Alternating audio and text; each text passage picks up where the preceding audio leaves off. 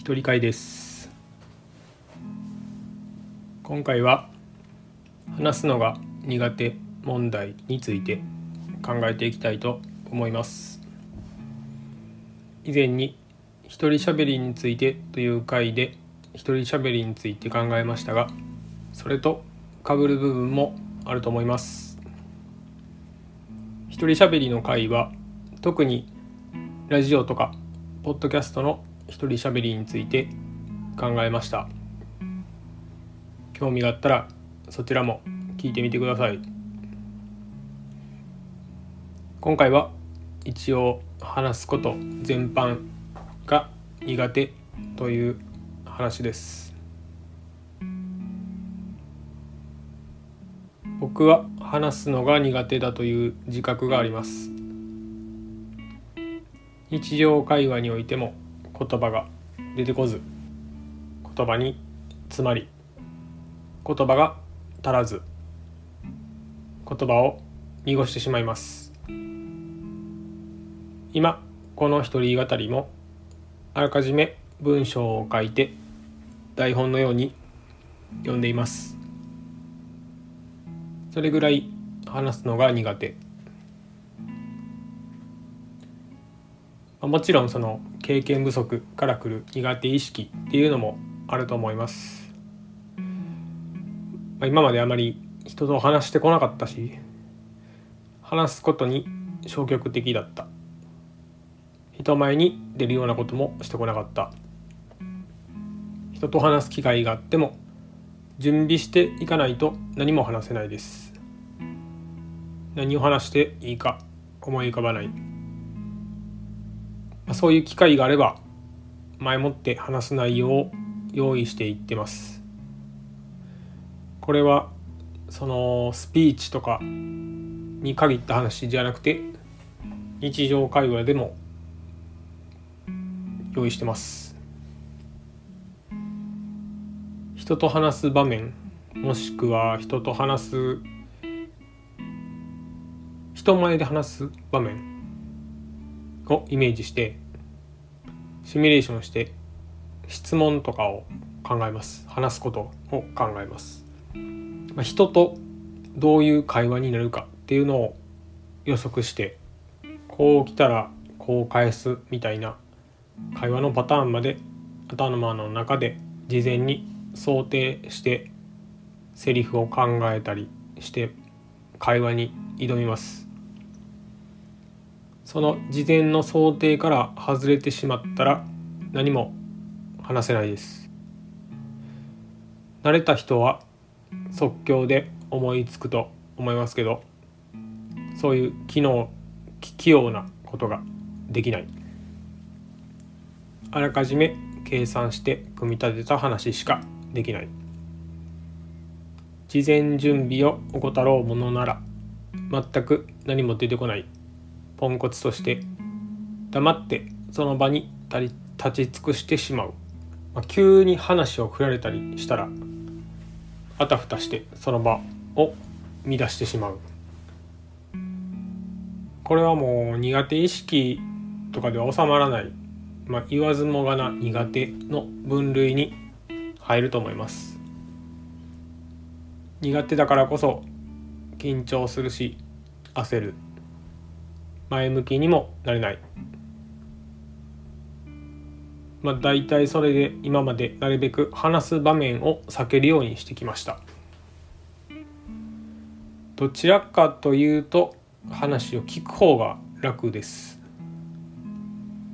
聞いたことについて考えて答えるっていう方がやりやすい。かといってそれがまあ即興でできるっていうわけじゃなくて結構時間レスポンスにも時間はかかるんですけどつまりこう意思疎通全般が苦手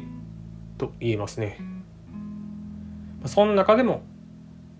特別話すのが苦手。じっくり時間があって弁解の余地があるんだったらやっと気軽に話せるようになります。だからどうしても話せる相手っていうのが限られてきます。僕の話なんかをこう時間をかけて根気強く聞いてくれる人しか話会話にならないですね。そんな人は世の中にどれだけいるかっていうと全然いないです。こう職業の人を除いて。だから僕はきっと人からはあまり話さない人とか急に思いつきで何か言うだけの人とか、まあ、いい人やったらこういい人やったらこう僕が親身にこう耳を傾けてくれる人とかそういうイメージを持ってるかもしれないですね。で僕に対してこう僕が好き勝手よく話す人って思ってる人は僕がそれだけ好き勝手話せる相手っていうことやから結構心を開いてる相手だと思います。別に僕はその人の話を聞くのが好きとか得意っていうわけでもないです。興味ない話は全然頭に入ってこないし言われてる言葉が理解できないっていうことも多いです。特に僕は人に共感することがあまりないから。例えばその言わなくても分かる系のことは大体分からないです。その内容について筋道立てて説明してもらわないと理解できないです。ことが多いです。反対に僕に共感して分かったつもりで話しかけられた言葉とか僕に対してこう共感してくれたつもりでかけられた言葉っていうのは大体僕の心情からはずれてます。共感が得意と思ってる人が分かるって僕に言ってくれることがあるんですけど大体それ違うことが多いですね。僕には共感してない。だからその共感のコミュニケーションっていうのは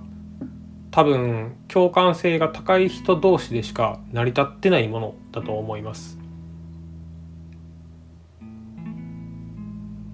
話はそれるんですけど聞き上手って一体何なんでしょうね。傾聴とかよく言われるようになりましたけど世間でよく言われる聞き上手っていうのは、まあ、僕から見ると口を挟まずに話を聞いてるふりをするのが得意な人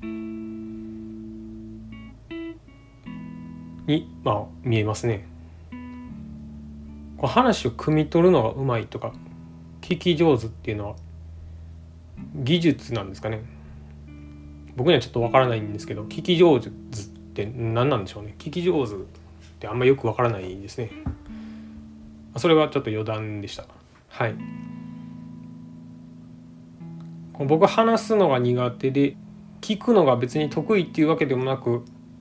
でさらにこう書くのが得意っていうわけでもないです。書くっていうのは文字文字というか文章というか。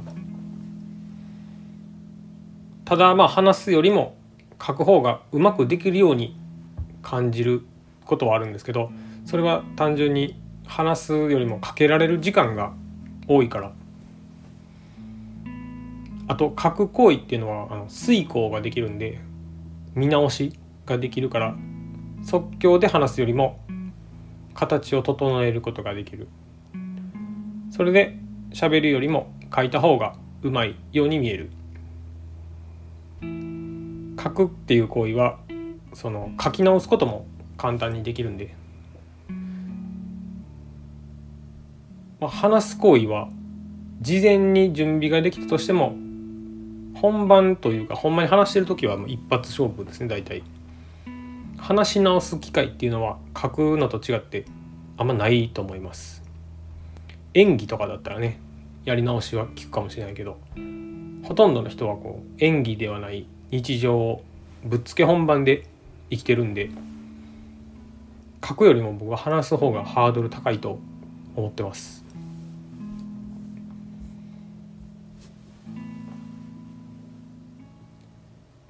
まあ、それはそのうまく書くとかうまく話す場合の話で書くこと自体はまあ難しいんですよね。訓練がいるんで。だから話すよりも書くことの方が苦手っていう人も全然いると思います。文字の読み書きっていうのはこう基礎教育が必要やし文章を組み立てるっていうことも必要です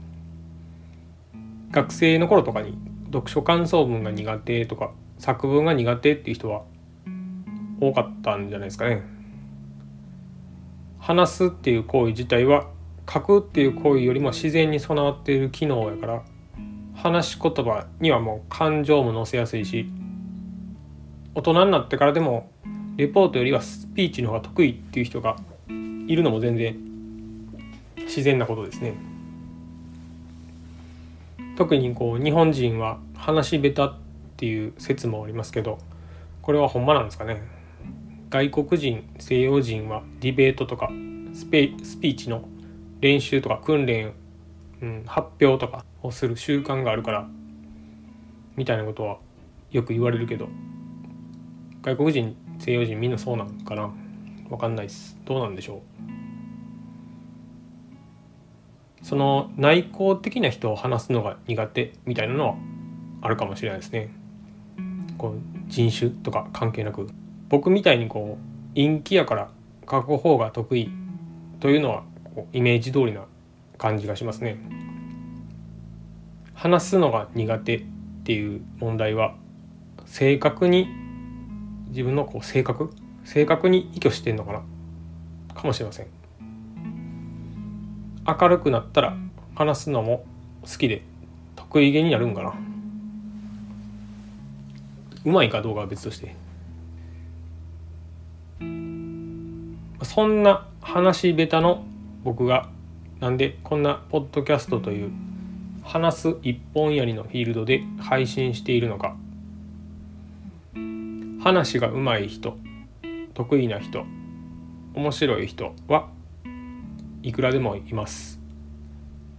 それこそポッドキャストをなりわいにしている人とかタレントのラジオがポッドキャストで配信されてたりとか面白い話ためになる話うまい楽しいポッドキャストが聞きたければたくさんの中から選べます。僕がやってることっていうのは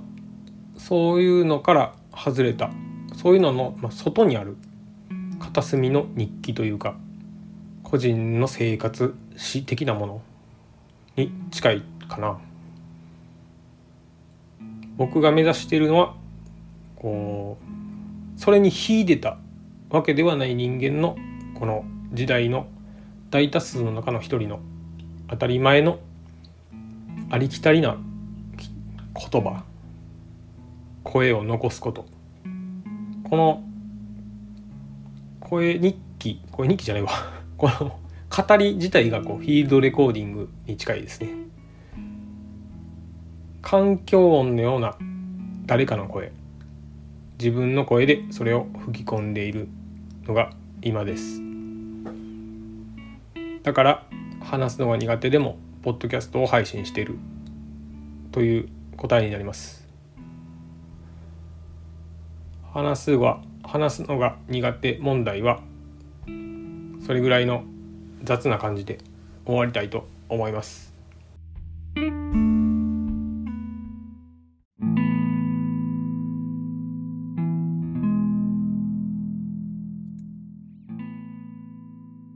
何か思いついたこと、共感したこと、考えたことがあれば教えてください。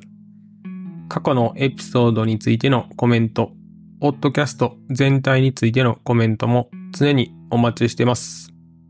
コメント欄かもしくはツイッターにて受け付けています。話すテーマも何か案があれば教えてください。それではまた次回。